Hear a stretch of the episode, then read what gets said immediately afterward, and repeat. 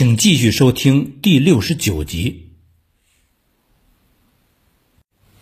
碾过血肉的藤县，矶谷连介第十师团赖谷支队顺着京浦线南下，于一九三八年三月十八日深夜攻陷了临城，然后分兵两路，一路继续南下，主力则沿着京浦线台早铁路支线攻占位于藤县和临沂之间，而且更靠南的枣庄。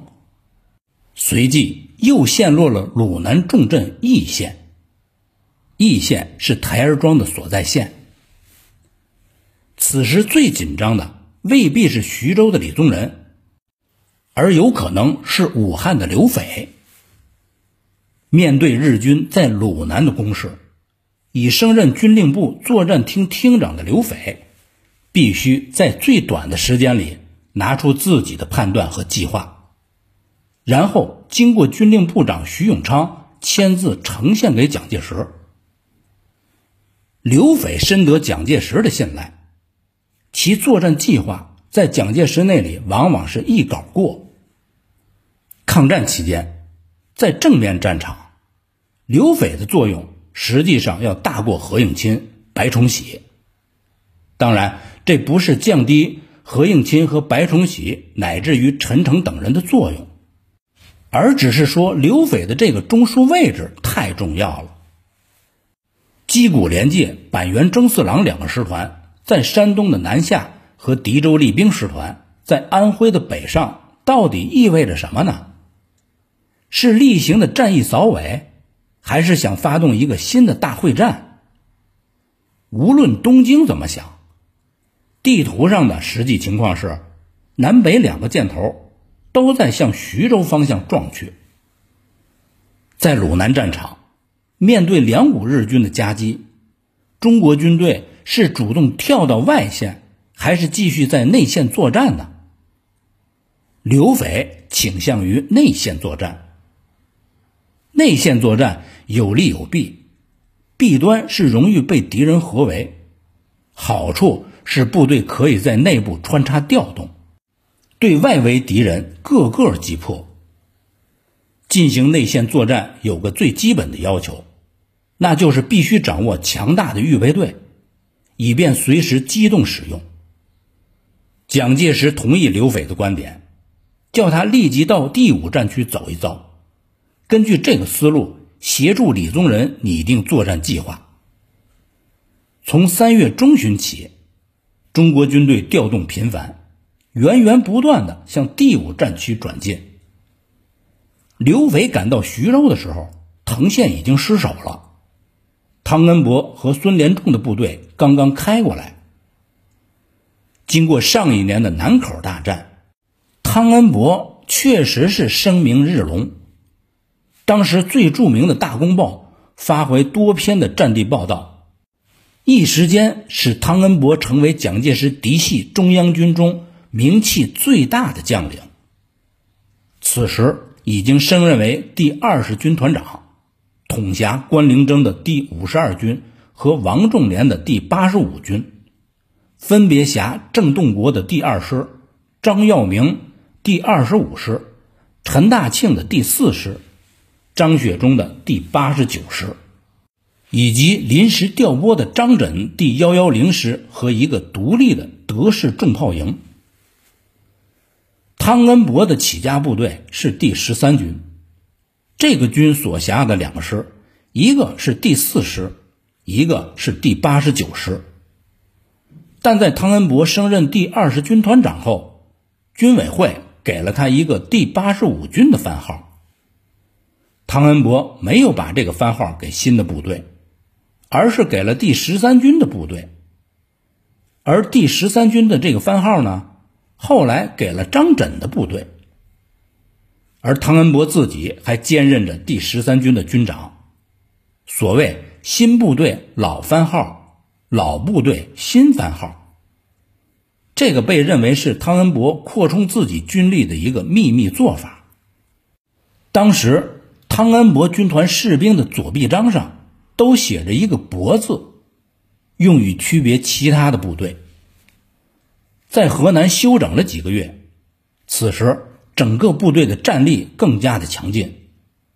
在王耀武第七十四军还没有冒出来之前，在第十八军和第五军没有更多战绩的时候，在胡宗南第一军名大于实的情况下，汤恩伯的部队实际上是中央军的首席。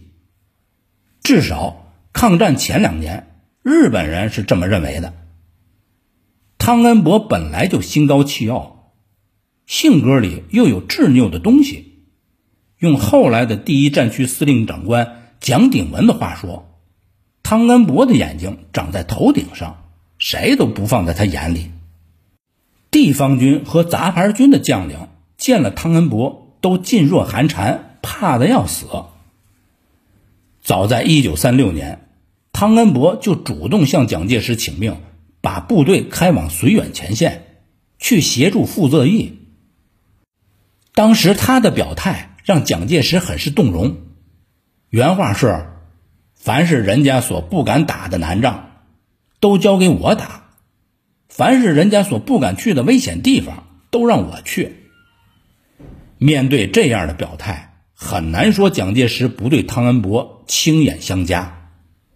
于是，汤恩伯的部队。就成为当时唯一一支到塞北布防的中央军。在当年秋冬之际，傅作义打百灵庙之役的时候，汤恩伯率军策应出击。七七事变后的第一次中日大战南口之役，汤恩伯的部队率先跟敌人接火。战斗最激烈的时候，在发给部下王仲廉的电报中，汤恩伯说。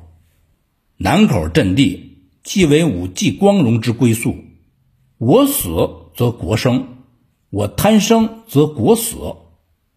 他又说：“我们是中央军，假如士兵和下级官兵都有畏缩不前的，由各直属长官把他们就地枪决。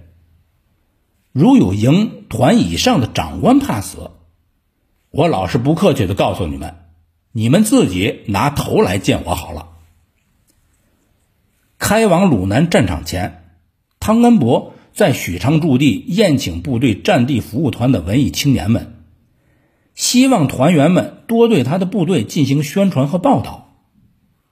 谈到南口之役的时候，汤恩伯说道：“南口作战中有两件事叫我最伤脑筋，一是无论我的指挥部在哪儿，都有汉奸放信号给日军的炮兵和轰炸机。”二是部下任意枪杀日军战俘，始终没能给我交上一个活口来。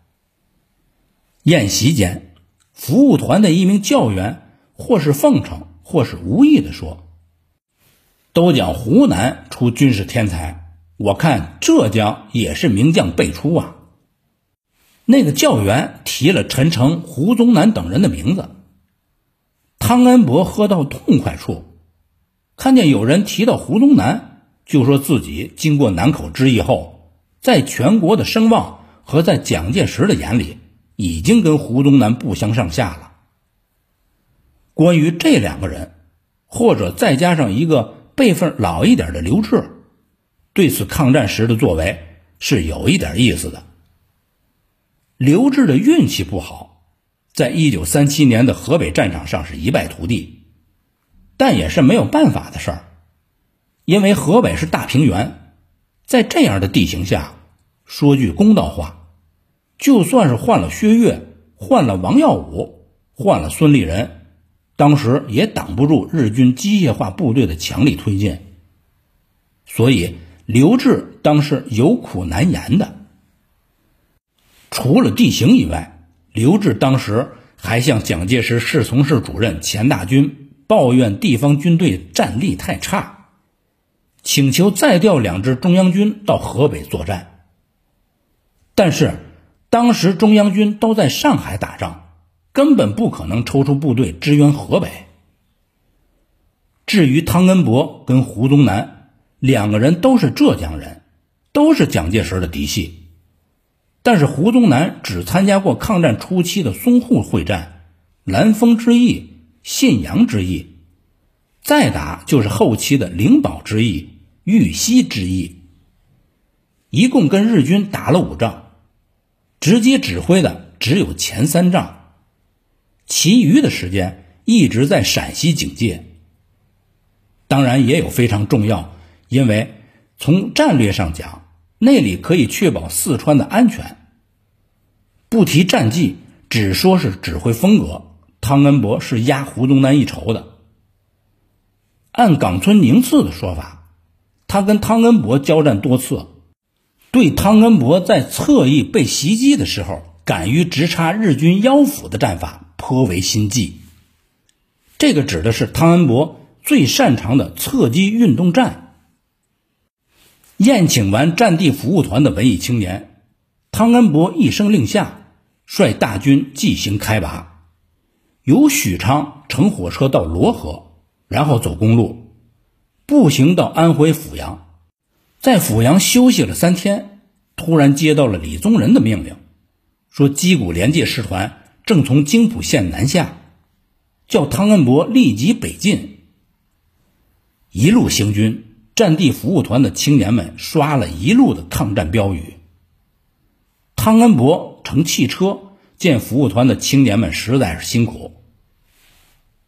过博县的时候，叫副官购买了十辆自行车，发给小伙子和姑娘们。汤恩伯军团三月中旬在徐州立国驿车站下车了。很多人说，汤恩伯下车后就主动让开了津浦线的正面。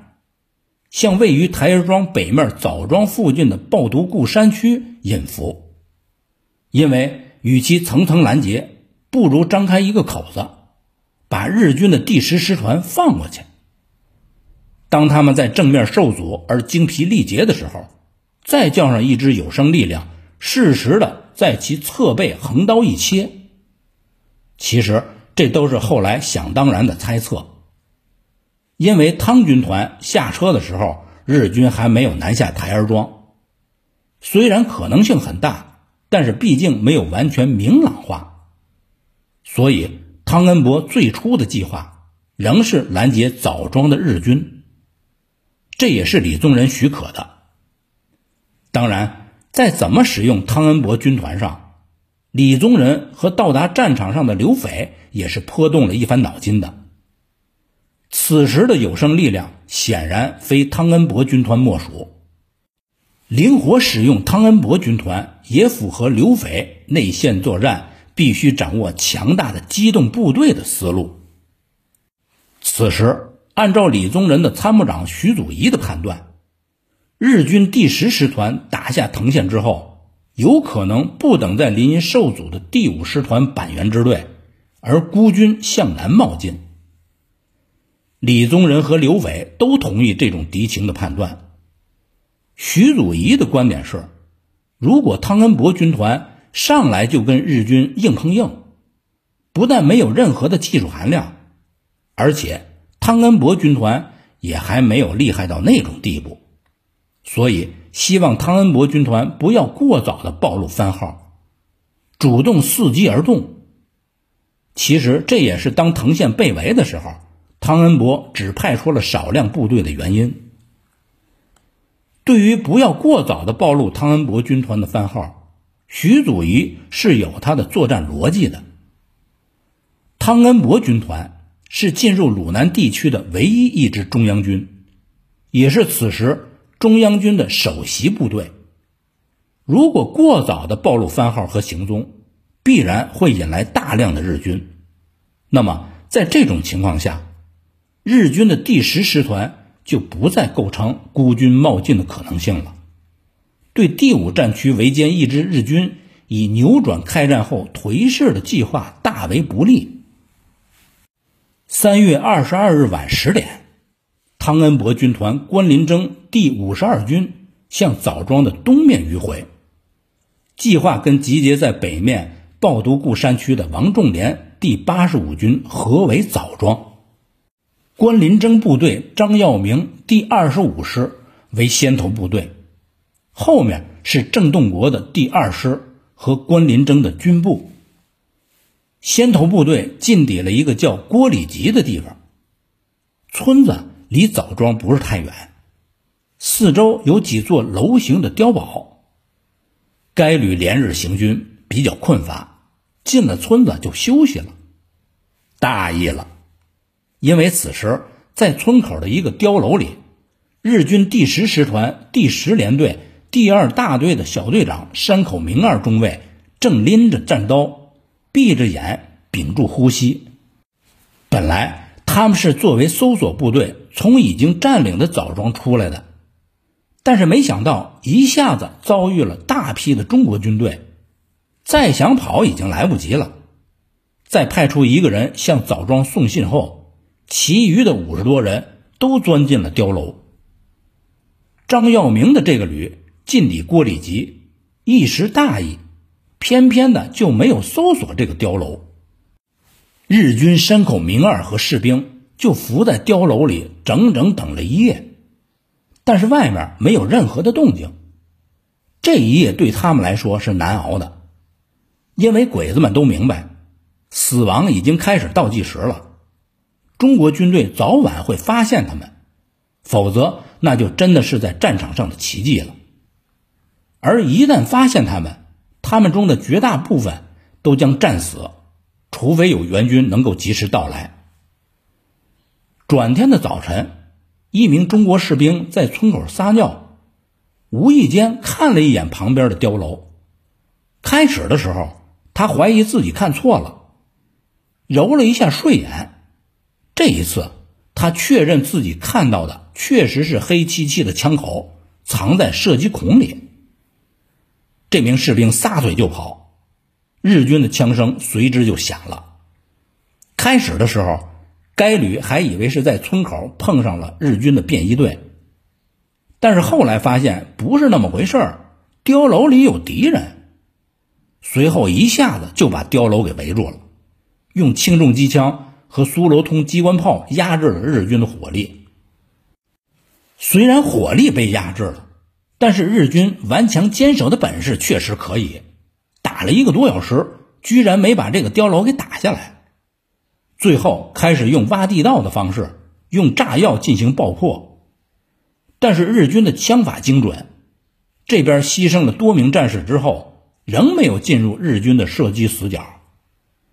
说时迟，那时快，枣庄方向派过来的两个中队的日军已经到了，幸好被张耀明的手下戴安澜的部队拦住了。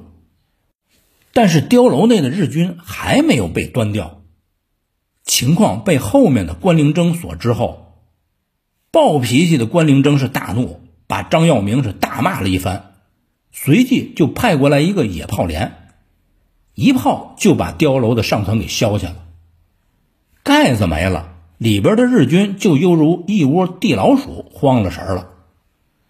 实际上，山口明二一直都在慌神儿。他知道这个小队已经完蛋了，能熬到援兵来就是奇迹了。但是奇迹之所以成为奇迹，就在于通常情况下它不会发生。日军就开始往碉楼外边逃，土黄色的军服在阳光下显得是非常的刺眼，有不少日军就成了中国士兵的靶子，大多数被歼灭了，包括山口明二，他中了七弹。也有没有被击中而一路狂奔的。第二师师长郑洞国也带人赶到了，在望远镜里，四名侥幸逃脱的日军跑的是极快。郑洞国看到中日士兵相距不到五十米，但是后面的中国士兵就是追不上前面的日军。日军士兵虽然个头不高，但是身体素质确实是强于中国士兵。本来是想抓几个活的，但是结果只抓到了一个负伤的中士小田原俊夫。小田原俊夫随即被提审了。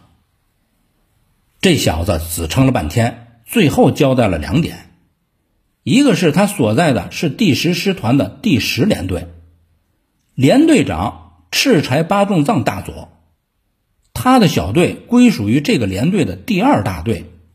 主力正在枣庄，最初是准备向临沂转进，支援那里的第五师团坂本支队，但是后来又叫待命。二是第十师团赖谷支队攻陷藤县之后，沿着京浦路南下，攻占了临城火车站，一部继续向南，另一部则向东，目标好像是易县的台儿庄。关林征马上把敌情报告给了汤恩伯，汤恩伯需要琢磨一下了。按部就班的计划是，率领王仲廉、关林征两部潜入抱都固山区。警戒并等待机会攻击枣庄之敌，反身关门合围南下日军不是计划内的。而且汤恩伯觉着，此时日军刚刚南下，他马上就掉头合围，时机远远未到，顶多是跟日军陷入焦灼状态，在战术上讲意义不是很大，所以他没有搭理南下台儿庄的日军，而是。继续向枣庄而去。本集播讲完毕，谢谢您的收听，欢迎您继续收听下一集。